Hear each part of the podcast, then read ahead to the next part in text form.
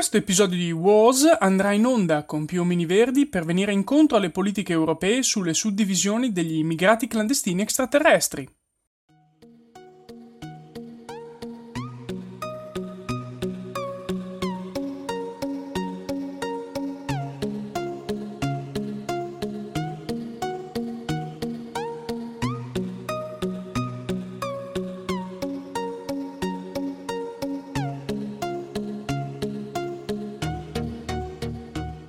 Fantascientificast presenta World on Streaming Digressioni su film, serie e anime on demand ad alto e da binge watching.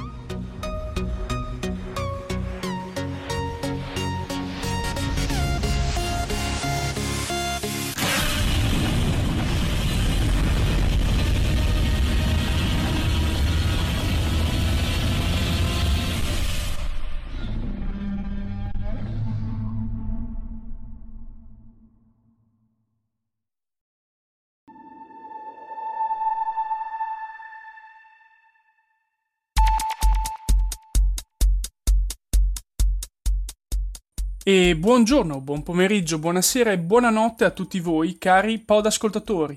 Questo è sempre e solo Words on Streaming, disponibile a canali unificati solo su Fantascientificast, l'unico podcast che cambia feed RSS ogni due mesi. Grazie all'intervento provvidenziale di Spreaker, però, ora abbiamo trovato casa e posso continuare a dire cazzate liberamente. Se vi foste persi delle puntate, andate a protestare nella nostra community di Telegram cercando FSC Community. Non dimenticatevi anche di protestare perché la bellissima puntata 200 si è dispersa nello spostamento di tutti questi feed, ma presto nuove mirabolanti vette verranno raggiunte da Fantascientificast, non vi preoccupate. Ma veniamo a noi e ragioniamo su qualche novità, almeno per me. Ho scoperto di avere Team Vision già compreso e quindi mi sono tuffato subito dentro a guardare qualcosa. Mi sono imbattuto in una moltitudine di rotoloni di paglia sospinti dal vento. Nulla di fantascientificamente interessante dal mio punto di vista, nemmeno il tanto osannato The Homemade Tale ha sortito una qualche effetto ad eccezione di farmi addormentare dopo nemmeno 30 minuti di visione in un orario addirittura pre-cena. Vedremo che succederà su Team Vision, ma sinceramente meglio usarlo per altre categorie al momento. Accenno anche a D-Play, l'app dei canali in essere a Discovery Channel Italia. Non ha nulla di fantascientifico, ma dipende eh, se si considerino o meno fantascientifiche quelle serie molto poco scientifiche che parlano di alieni, egizi e chi più ne ha più ne metta. Per concludere questa parentesi eh, streaming, eh, piccolo commento sulla serie Disincanto, arrivata da poco e che non ho ancora visto integralmente. Lasciate stare e passate ad altro. Per ora la più grande delusione di tutte le nuove entrate di Netflix in questo 2018. Come possono aver pensato di produrre una cosa così? Da molto da pensare su come Netflix si stia comportando ultimamente. Apro adesso la solita parentesi cinematografica accennando a The Meg, o meglio, lo squalo più grande di tutti quelli mai visti. Si tratta a tutti gli effetti di un film cinese che in un caldo giorno d'agosto ha riempito le sale ad ogni proiezione. Alla faccia di quelli che dicono che in estate la gente non va al cinema, è proprio che programmano dei film che non hanno appeal a questo punto. Anche se non capisco perché portare dei bambini a vedere questo squalo, ma questa è una scelta dei genitori alla fine. Ne parlo di questo film perché a mio avviso è fantascientifico e trash, con un ritrovato Jason Statham e tanti coprotagonisti cinesi che chiariscono da dove arrivino i finanziamenti a questo film. Il risultato finale è, come già accennato, una vera e propria trasciata, con scene una più assurda dell'altra e solo per citarne alcune sono la balena e la gente al mare. Se lo vedrete eh, non potete capire la bellezza del bambino paffuto dentro al ciambellone che fa il bagno.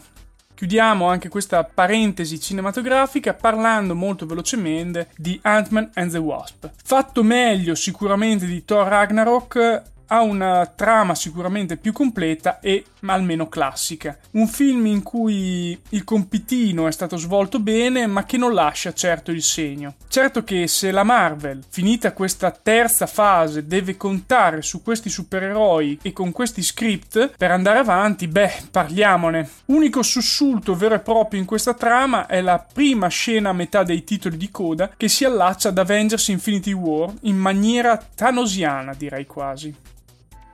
Adesso finalmente però lanciamoci nell'analisi di questo addio fottuti omini verdi presente su Amazon Prime Video. Devo ringraziare FR75 che sulla community di Fantascientificast eh, presente in Telegram mi ha informato della presenza di questo film sulla piattaforma visto che Prime Video non si era preso la briga di informarmi. Penso che ci tengano alla mia salute mentale più di quanto ci tenga io stesso medesimo. All'uscita nelle sale non ero riuscito riuscito ad andare a vedere questa palese trasciata con i The Jackal perché il cinema più vicino era diverse decine di chilometri da casa e seriamente non ne valeva la pena fare tutti quei chilometri. Quindi eccomi qui ora a farvi la capatosta su Walls. Ho deciso che in questa prima parte parlerò in maniera più vaga e poi al suono del campanaccio compariranno i veri e propri spoiler. Dal punto di vista tecnico gli effetti speciali fanno il paio con Beyond Skyline. Questo non penso che sia né un complimento commento né un'offesa, semplicemente una constatazione. Quindi non sono così pessimi come potrebbe essere, se non in certi frangenti dove purtroppo però sono palesi. Gli attori stranamente non sono male e anche la regia è interessante, con certe riprese più moderne a cui il cinema italiano non mi sembrava proprio abituato. Quello che non funziona invece è qualcosa di più profondo e non è la trama, che comunque fa un po' acqua da tutte le parti, ma certe scene che dovrebbero essere comiche e invece risultano risultano addirittura irritanti perché non funzionano, a mio avviso, per nulla. Non si capiscono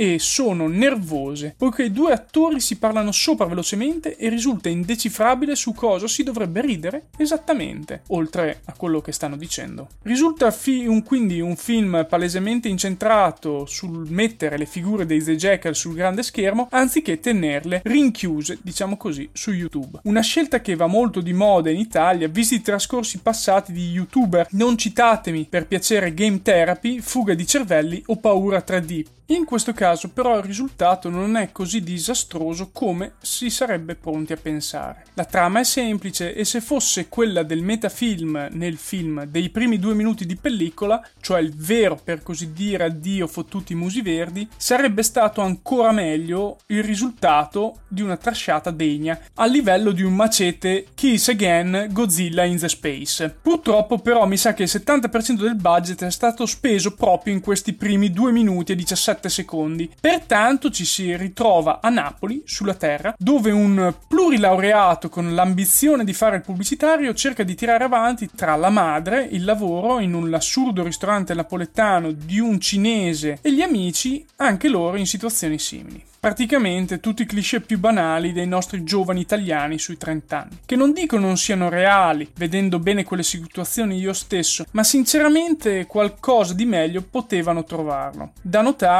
che come nelle, nella serie L'età dell'oro presente su D-Play di cui ho parlato prima, si parla sempre di grafici e pubblicitari come se fossero la categoria più disagiata in Italia. E la cosa mi dà da pensare. Abbiamo veramente un problema con i grafici pubblicitari e marketing in questo periodo? No, perché seriamente mi pare che con tutti i posti presi da, al servizio di politici o politicanti e i creatori di fake news dovremmo essere bellamente a posto a riguardo.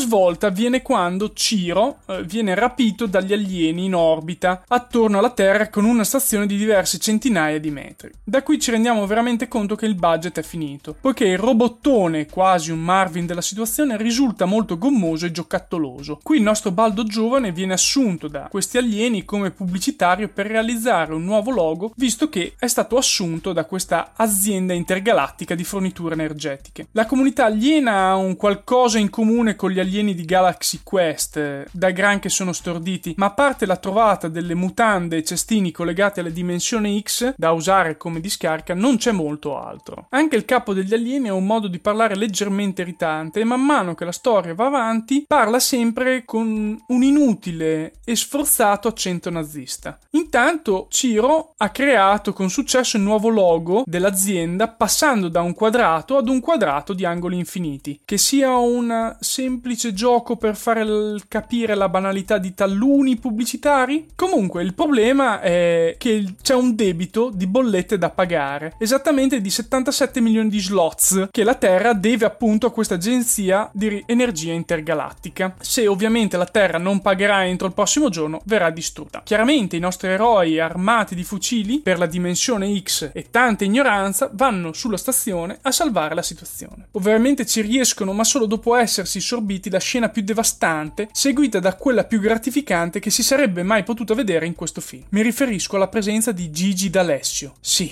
è sull'astronave, poiché in realtà è un alieno. E per giunta si mette anche a canticchiare. Vi giuro che stavo per fracassare qualsiasi cosa avessi a portata di mano. Fortunatamente, il regista e sceneggiatore, rendendosi conto della cazzata immane che avevano fatto e che tutto questo avrebbe scatenato, alla fine hanno deciso di inserire subito dopo una scena dove Gigi D'Alessio viene sparato da decine di proiettili del robottone gigante alieno. Così il cuore si placa e la calma torna a regnare nel nostro animo. Stordito da tutto questo, il film prosegue fino ad arrivare a una scoperta tragica che il debito era in realtà dell'equivalente di 37 euro. E quindi i tre avventurieri estraggono dalle tasche i loro pochi euro e tramite una colletta salvano la situazione. Purtroppo però alla dimensione X giungono brutte notizie. Pensano che siano stati terrestri a riempirli di immondizia. Prego gli dei però che non si faccia un seguito di questo film.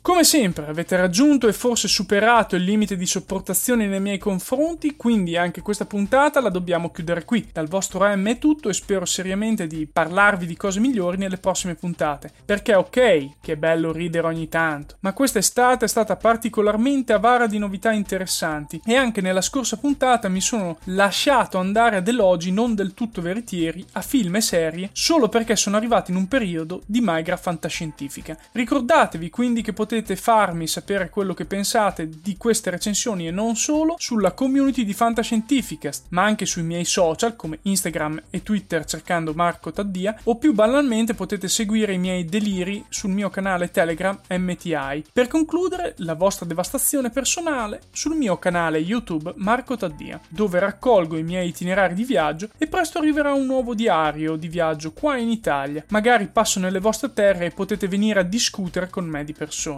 Come sempre, grazie a Fantascientificast e ad Omar, che non demorde nel tenere aperta questa rubrica, e grazie anche a tutti voi fantascientifichini che continuate a seguirci. Statemi bene, ciao!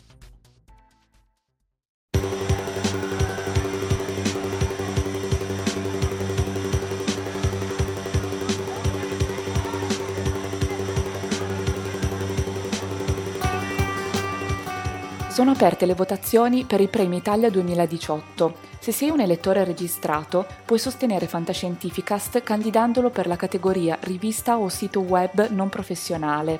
Ogni anno, dal 1972, il Premio Italia riconosce le eccellenze della fantascienza e del fantasy in lingua italiana. Racconti, romanzi, riviste e podcast naturalmente.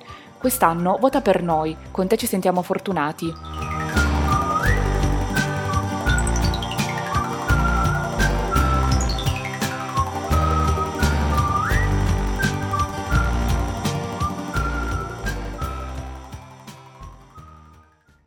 Avete ascoltato Fantascientificast, podcast di fantascienza e cronache dalla galassia.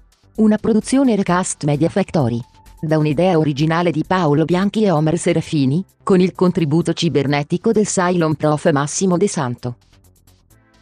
Potete seguirci ed interagire con noi sul nostro sito recast.media, su Facebook alla pagina Fantascientificast, su Twitter sul profilo Chiocciola Fantascicast, sul nostro canale telegramati.me barra Fantascientificast, sulla nostra community telegramati.me barra FSC Community. Se siete particolarmente timidi potete utilizzare la vecchia, cara e affidabile posta elettronica, scrivendoci all'indirizzo fantascientificast-media.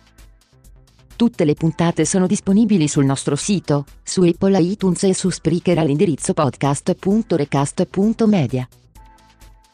Se volete potete lasciarci una valutazione a 5 stelle su Apple iTunes ed offrirci una birra romulana o un gotto esplosivo pangalattico sostenendoci tramite una donazione PayPal o Patreon utilizzando gli appositi pulsanti sul nostro sito. Fantascientificast è una produzione amatoriale, non si intende infrangere alcun copyright, i cui diritti appartengono ai rispettivi detentori. Autorizzazione SIAE 56125359 Nessun byte e nessun tribolo sono stati maltrattati durante la produzione di questo podcast. L'equipaggio di Fantascientificast vi augura lunga vita e prosperità e vi dà appuntamento alla prossima puntata lungo la rotta di Kessel. Ok, adesso stacchiamo il microfono che altrimenti Omar fa come le altre volte e non taglia un bel nulla. Certo che se questi credono veramente che io mi guardi queste immondezze, prima di parlarne sono veramente degli amanti della fantascienza. Ma come si fa a vedere della robaccia come questa? Dai, assurdo, sto film poi e pagare per andarla a vedere al cinema. Ma dai, dai, su, su.